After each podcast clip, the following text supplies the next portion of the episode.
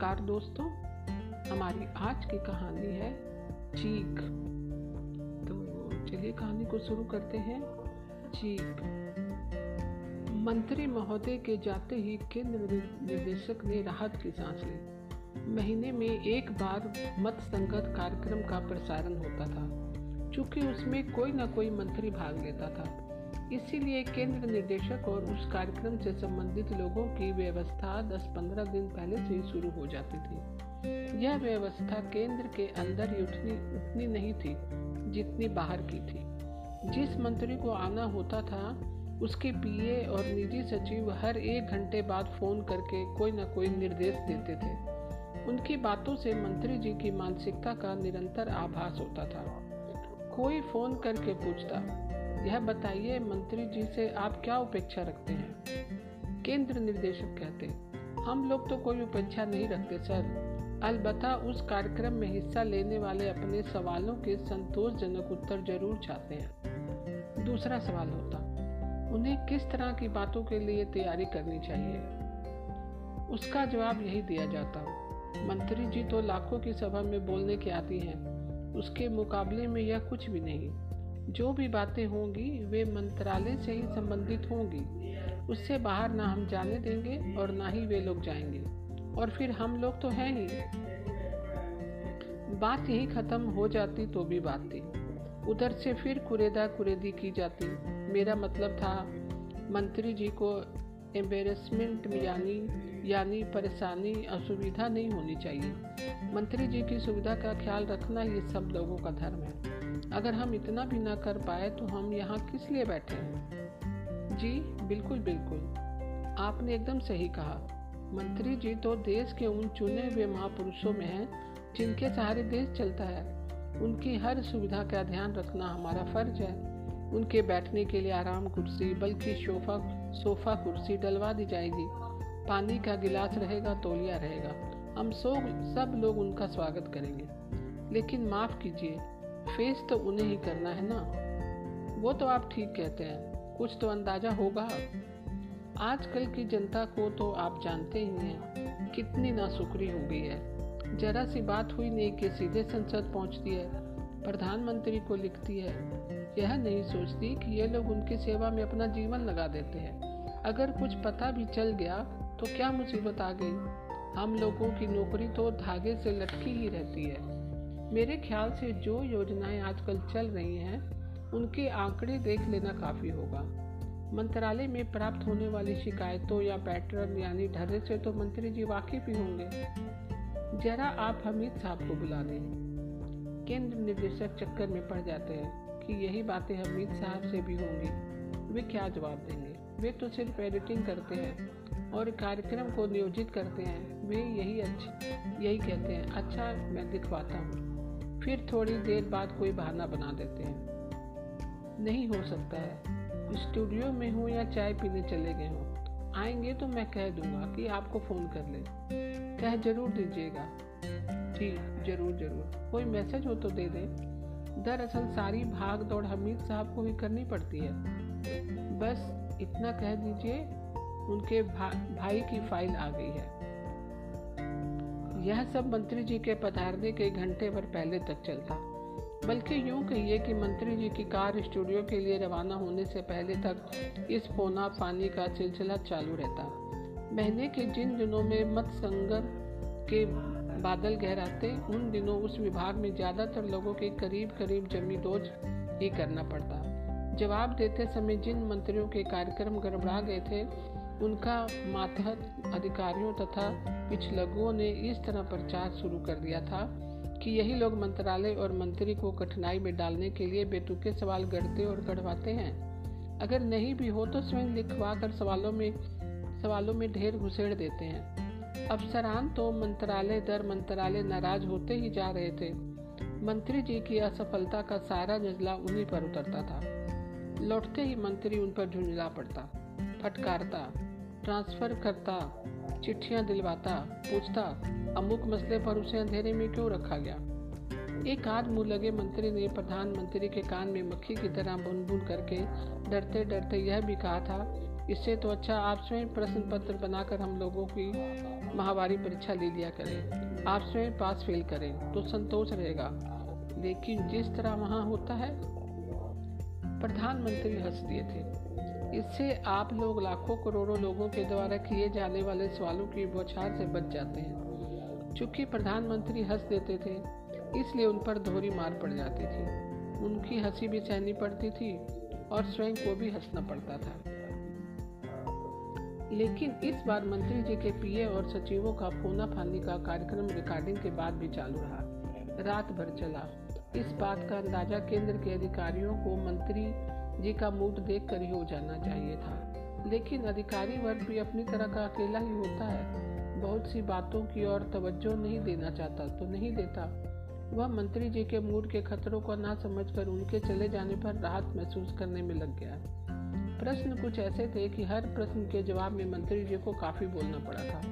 समय कम होने के कारण कंपियर यानी बिचौलिए को बीच बीच में उनकी बातों में व्यवधान डालना या उन्हें काटना पड़ जाता था। यह बात मंत्री जी को नागवार गुजरी थी। वैसे भी वे पुराने मंत्री थे। उन्होंने वह जमाना देखा था जब मंत्री का मतलब मंत्री से कुछ ज़्यादा होता था। उन्होंने स्टूडियो से निकलते ही केंद्र निर्देशक को फटकार लगाई। आप लोग क्या हमें अपनी इन क्लासों में बैठकर पढ़ने वाला बच्चा समझते हैं? क्या आप लोग हमारी परीक्षा लेकर परीक्षा फल घोषित करने की खुशफहमी में जी रहे हैं? इतना समझ लीजिए। हमारी परीक्षा हमारी कुर्बानियाँ और जन सेवा है। इत, इतनी शराफत तो बरतनी ही चाहिए थी कि कार्यक्रम में दस मिनट पहले हमें सवालात से आगाह कर दिया जाता। दिमाग में रूपरेखा बनाने का मौका तो मिल जाता। जब काम पड़ता है तो आकर सर पर खड़े हो जाते हैं। उसी वक्त हो जाना चाहिए। निदेशक ने उन्हें दूसरे पैराए पर लाकर शांत करने की कोशिश की। उन्होंने बेखास्ता तारीफ़ शुरू कर दी।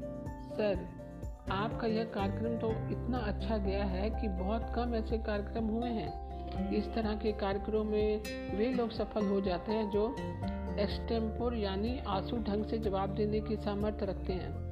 यह गुण लोगों में खत्म होता जा रहा है। आप जैसे कुछ ही लोग हैं जिन्होंने संतुलन और धैर्य के साथ अपने जवाब दिए। बहुत कम लोग इतना संतुलन और धैर्य बनाए रख पाते हैं। मंत्री जी केंद्र निदेशक की इस, इस लम्बत रानी पर यकीन हुआ या नहीं यह जानना तो कठिन है पर इतना ज़रूर हुआ कि वे आगे बिना कुछ बोले पोर्टिका में खड़ी अपनी कार में आकर बैठ गए। उनके बैठते ही कार खुल गई। अभिवादन के लिए खड़े उन सब में से किसी की ओर उन, उन्होंने मुड़कर देखा तक नहीं। केंद्र निर्देशक आते ही अपनी कुर्सी पर धम से बैठ गए। एक के बाद एक सब राहत की सांस लेने लगे। उनके माथत जो ही जो हाथ बांधे सामने खड़े थे। राहत से फुर्सत पाकर केंद्र निर्देशक बोले, दस पाँच दिन को तो इन मंत्रियों के फोनों से छुट्टी मिलेगी।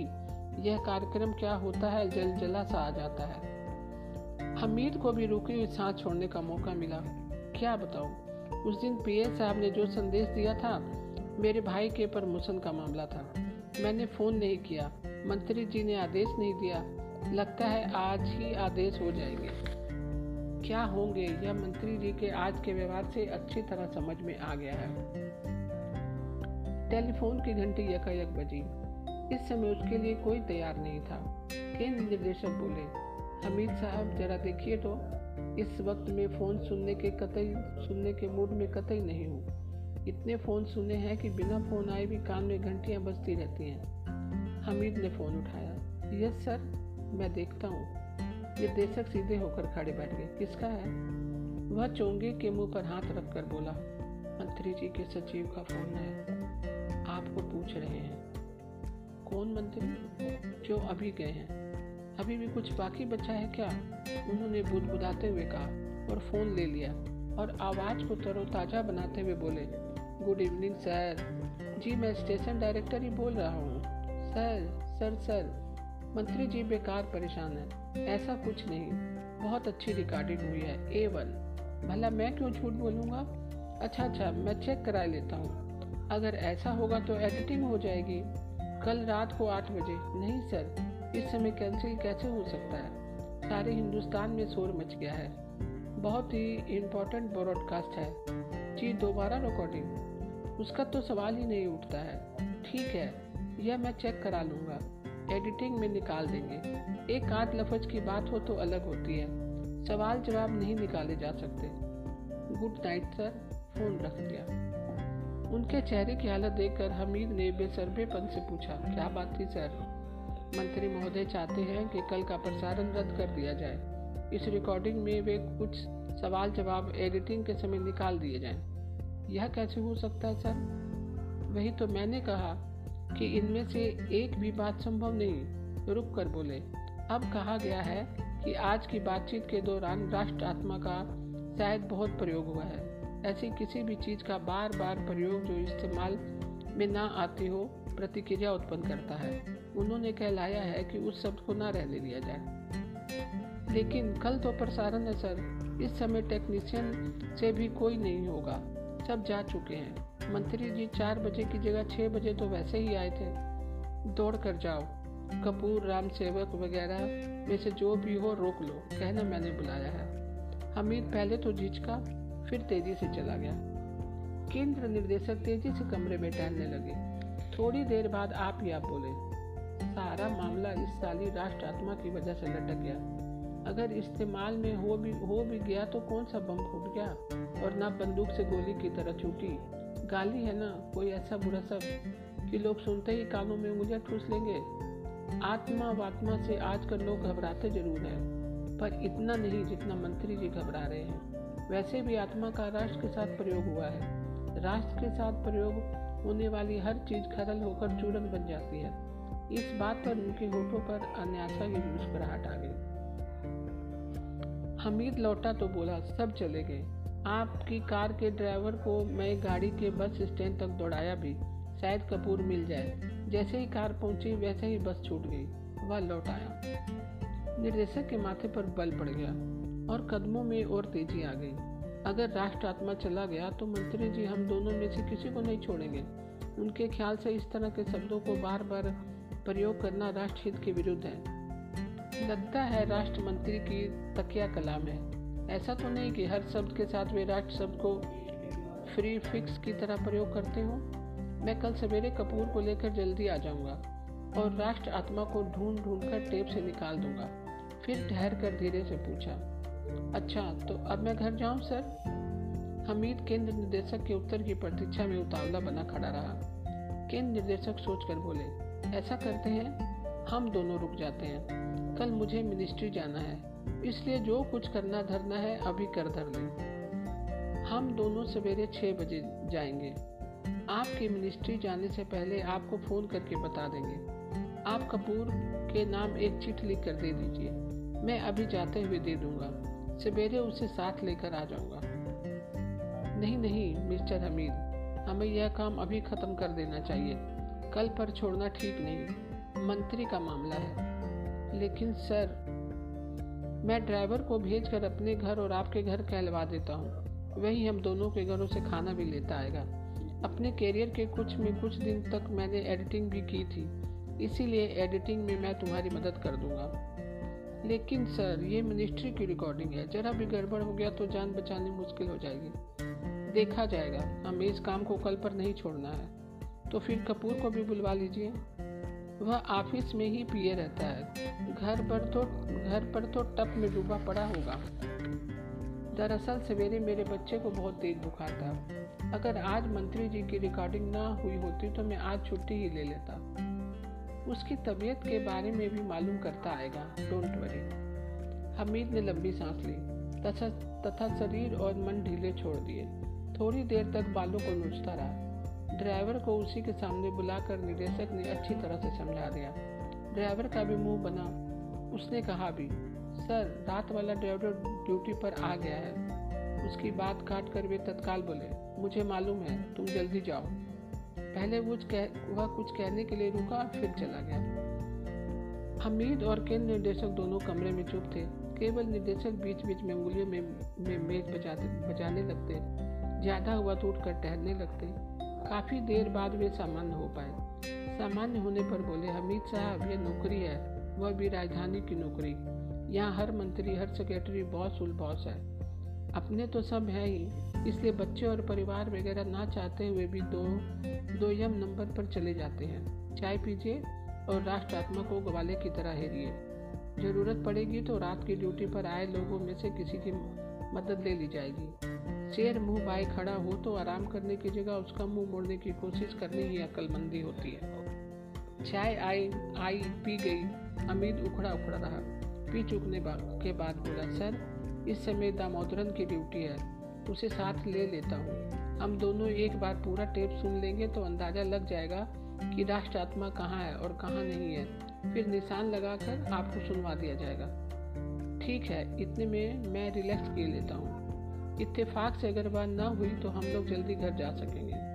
उसने बच्चों की तरह संभावना पर निर्भर करते हुए कहा किन निदेशक हंस दिए मिस्टर हमीद आप भी क्या बच्चों वाली बात करते हैं? जिसने इस्तेमाल किया हो जो उसके खतरों को समझता है जब वह स्वयं कह रहा है तो आपने यह यह सोच लेने से काम कैसे चल सकता है कि हम उनमें से निकल भा, निकल भाग भागे?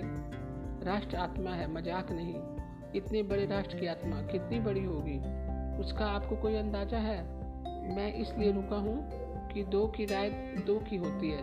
वैसे भी ज़िम्मेदारी तो मेरे ऊपर ही है। कई बार ऐसा होता है कि कार्यक्रम में हिस्सा लेने वाले किसी किसी शब्द या वाक्य के प्रति इतना कॉन्शियस हो जाता है कि बिना इस्तेमाल किए भी उसे लगता है कि इस्तेमाल हुआ है। कहीं उनके साथ ऐसा तो नहीं हुआ? आप फिर वही बात कर रहे हैं। लेखक और राजनीतिक दोनों शब्दों का पेशा करते हैं। लेखक का शब्द के साथ साथ अर्थ से भी नाता होता है। दूसरे का अर्थ से कोई लेना देना नहीं। शब्द को ढेलों की तरह इस्तेमाल करता है। बड़ा ढेला, छोटा ढेला, निशाना देखा और फेंक दिया।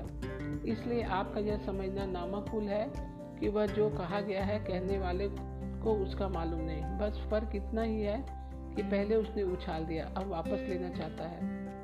मेरा मतलब यह नहीं था, सर। दरअसल हम लोगों का यह माध्यम नया भी है और फ़र्क भी। इसके साथ दो चार होने में लोगों को मुश्किल पड़ेगी।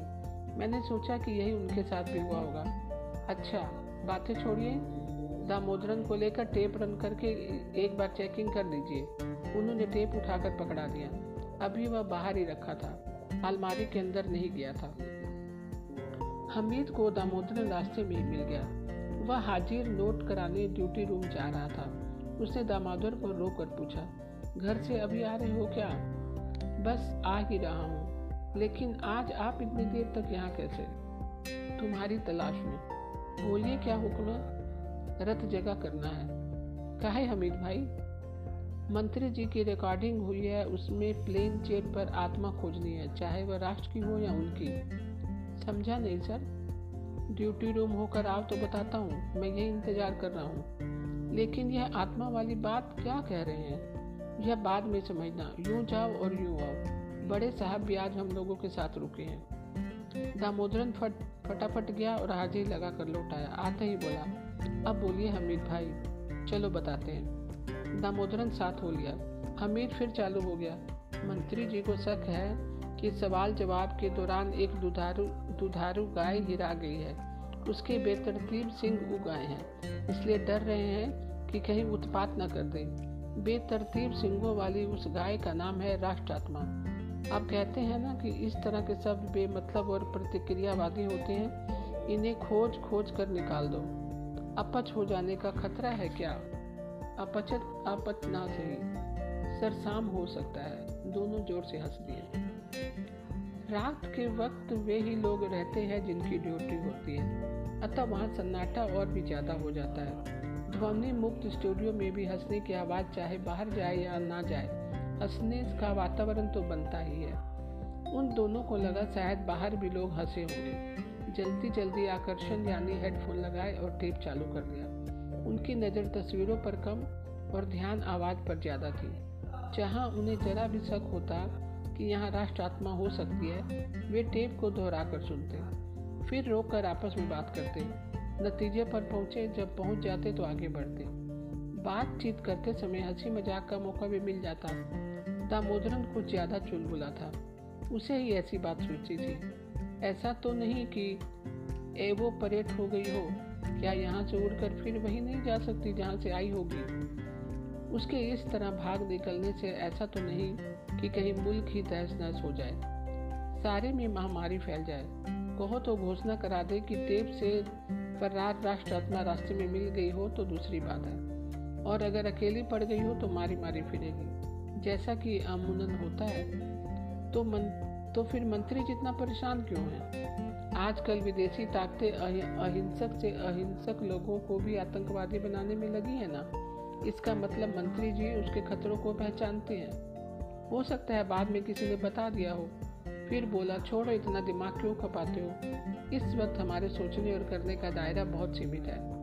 मात्र उस कबूतर को खोजना है जो छूट कर जगह जगह जाकर बैठता फिर रहा है और पंजों के निशान छोड़ गया है।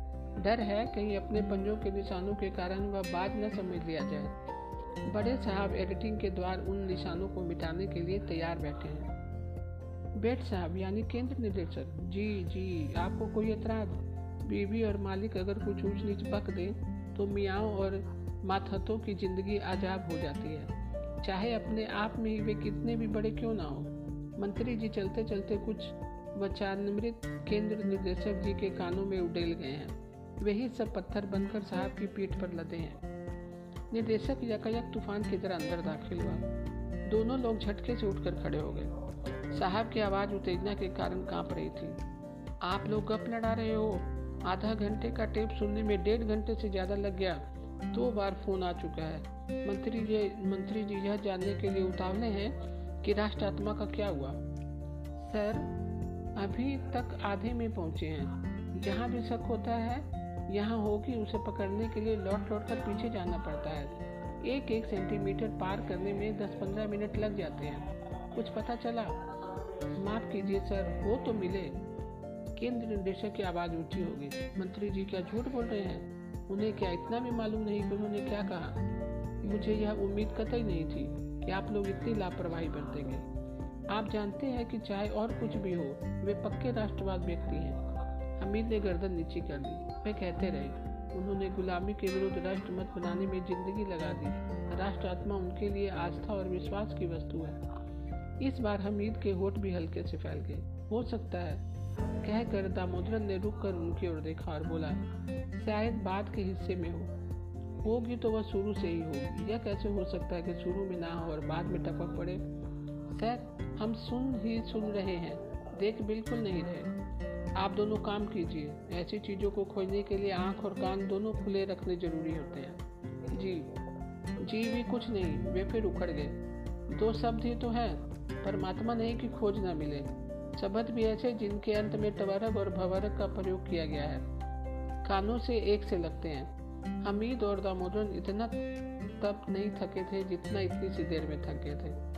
केंद्र निदेशक जाते जाते कहते गए, आप लोग ध्यान से सुने और जैसे ही मिले मुझे फ़ौरन आकर खबर दें इस काम में घंटे भर से ज़्यादा नहीं लगना चाहिए। उनके चले जाने पर दामोदर ने हमीद से कहा, हमीद साहब, ऐसा नहीं हो सकता कि थोड़ी देर के लिए साहब के फ़ोन को आराम पहुँचा दिया जाए। न चाबी भरी जाएगी और ना ही उनका यह रिकॉर्ड हमारे सिर पर बार बार बचेगा। छोड़ो यार, काम करो और छुट्टी पाओ। सुई अंदर और तलाश बाहर, विकल्प ही क्या है? आप बहुत थके लग रहे हैं, आप आराम कीजिए। मैं पता लगाता हूँ, है या उड़न छू हो गई है? हमीद उसी कुर्सी पर पीठ सीधी करके उटंगा हो गया। दामोदरन आकर्षण यंत्र लगाकर जुट गया। बीच बीच में हमीद की बेचैनी बढ़ती थी तो वह स्क्रीन पर देखने लगता। दामोदरन ने वह पूरा टेप घंटे भर में निपटा दिया। हमीद उत्सुकता से प्रतीक्षा कर रहा था। इशारे से पूछा, मिली? उसने पूरा पंजा फैलाकर डुगडुगी की तरह नाक की मुद्रा में हिला दिया। हमीद चौक कर बोला, क्या कह रहे हो यार? यह कैसे हो सकता है?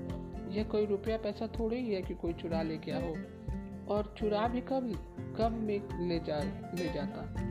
दामोदर ने उसे बैठाते हुए कहा, इसमें इतना चौंकने की कोई बात नहीं है। मैं दावे से कहता हूँ कि मंत्री जी जब वहाँ बोल रहे थे तो वह उनके पास मीलों तक नहीं थी।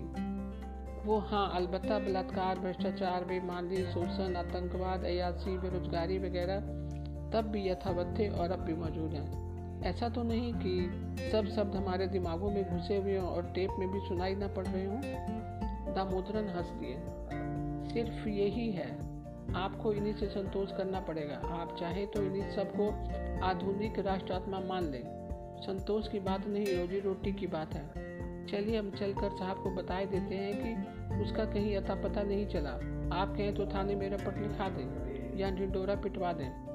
फिर वे कहेंगे जब अनकहा सुनने के लिए बात है तो क्या हुआ? क्या हुआ भी सुन लिया जाएगा? दामोदर ने बीच में ही जड़ दिया। केंद्र निदेशक पहले तो उनकी बातें सुनकर बम के। उन्हें लगा कि उनके खिलाफ उन दोनों की यह साजिश है, लेकिन हमिद और दामोदर ने बार बार समझाने पर वे मंत्री जी के सचिव से फ़ोन पर बात करने के लिए तैयार हो गए।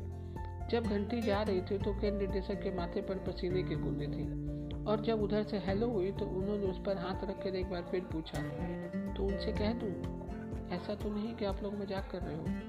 नहीं सर, आप हम दोनों का नाम लेकर कह दीजिए दामोदर ने तपाक से कहा। केंद्र निदेशक ने थूक निकल कर पहले खंखारा, फिर बोलना शुरू किया, सर, मैं स्टेशन डायरेक्टर बोल रहा हूँ, फिर सांस ली। यस सर, हमीद साहब और मिस्टर दामोदर ने पूरा टेप चेक कर लिया है, एक बार नहीं कई कई बार। उन्होंने बताया है कि न शुरू में है, न बीच में और न आखिर में। पिछले तीन घंटों में इसी में लगे हैं। जी, आश्चर्य की बात तो है ही। मंत्री जी गलत थोड़े ही कहेंगे। गलत फहमी तो नहीं हो गई। बलात्कार, भ्रष्टाचार, बेमानी, आतंकवाद अयासी बेरोजगारी, गरीबी वगैरह सब कुछ है। वही नहीं है। जी, मैं होल्ड कर रहा हूँ। आप बात कर ले। नहीं, ऐसा कैसे हो सकता है? हाथ रखकर फिर दोनों की तरफ़ मुताफिक हो गए। वे पूछ रहे थे, टेप तो नहीं बदल गया? उससे मंत्री जी की शकल भी तो है। वही तो मैंने भी कहा, बाकी बीच में रह गया। दूसरी तरफ़ से बात चालू हो गई थी। मैंने फिर से जानकारी कर ली, टेप वही है। उनमें शक्लें भी तो है ना? वो तो नहीं बदल सकती। सेबोटेज की बात ही नहीं उठती। मैं पूछता हूँ, होल्ड करें। अमीर की तरफ़ इशारा करके पूछ रहे हैं, क्या आत्मा है? शायद आत्मा भी नहीं, दमोदरम। क्यों दमोदरम दमोदर ने हाँ में हाँ मिला दिया। केंद्र निदेशक ने सचिव को बता दिया? आत्मा भी नहीं है। यह तो मुश्किल होगा। मंत्री जी को वीडियो टेप सुनाने के लिए तो डीजी और मिनिस्टर से इजाज़त लेनी होगी। दरअसल यह प्रसारण अत्यंत महत्वपूर्ण प्रसारणों की श्रेणी में आता है। ठीक है। मैं स्वयं भी एक बार चेक कर लूँगा। कल सवेरे फ़ोन पर बता दूँ। तो कोई हर्ज है? अच्छा। तो मंत्री जी सवेरे पाँच बजे की फ़्लाइट से विदेश जा रहे हैं। मैं कोशिश करूँगा कि उनके जाने से पहले ही फ़ोन कर दूँ। मेरा नंबर नोट कर दिया जाए। आपके घर का ही है ना? ठीक है, चार बजे से पहले फ़ोन कर दूँगा। Good night, sir.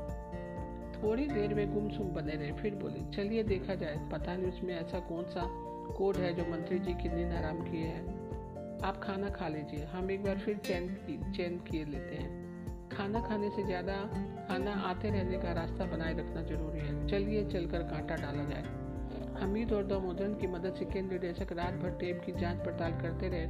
हर हर उस शब्द को वे बार बार सुनते रहे, जो रा या आ से शुरू होता था। उस शब्द को कागज़ पर लिखकर उसके अर्थ के बारे में सोचते रहे। यह निश्चित हो जाने पर कि आगे बढ़ते कि इन शब्दों का राष्ट्र आत्मा या आत्मा से दूर दराज का भी नाता नहीं। हमीद और दामोदर मंत्री जी के द्वारा बोला गया एक एक शब्द लिखते जा रहे थे। बीच बीच में लिखा हुआ मिलाते भी जाते थे। रात के दो बजे के बाद निर्देशक के प्रश्नकर्ताओं द्वारा बोली गई इबारत चेक करनी शुरू की। साढ़े तीन बजे के बाद यकायक चिल्लाया, मिल गई मिल गई। हमीद और दामोदर ने चौंक कर देखा, केंद्र निदेशक खामोश और स्थिर बैठे थे। आँखें स्क्रीन पर थी, टेप रुक गया था। हमीद ने उसी स्थल को दोबारा चलाकर देखा। उन्हें लगा कि बहुत दूर से आने वाली कृषि श्रोता की दबी हुई वह एक मध्यम सी चीख थी। तो दोस्तों, आज की कहानी आपको कैसी लगी? मैं कल फिर एक नई कहानी के साथ उपस्थित होंगी तब तक के लिए नमस्कार दोस्तों।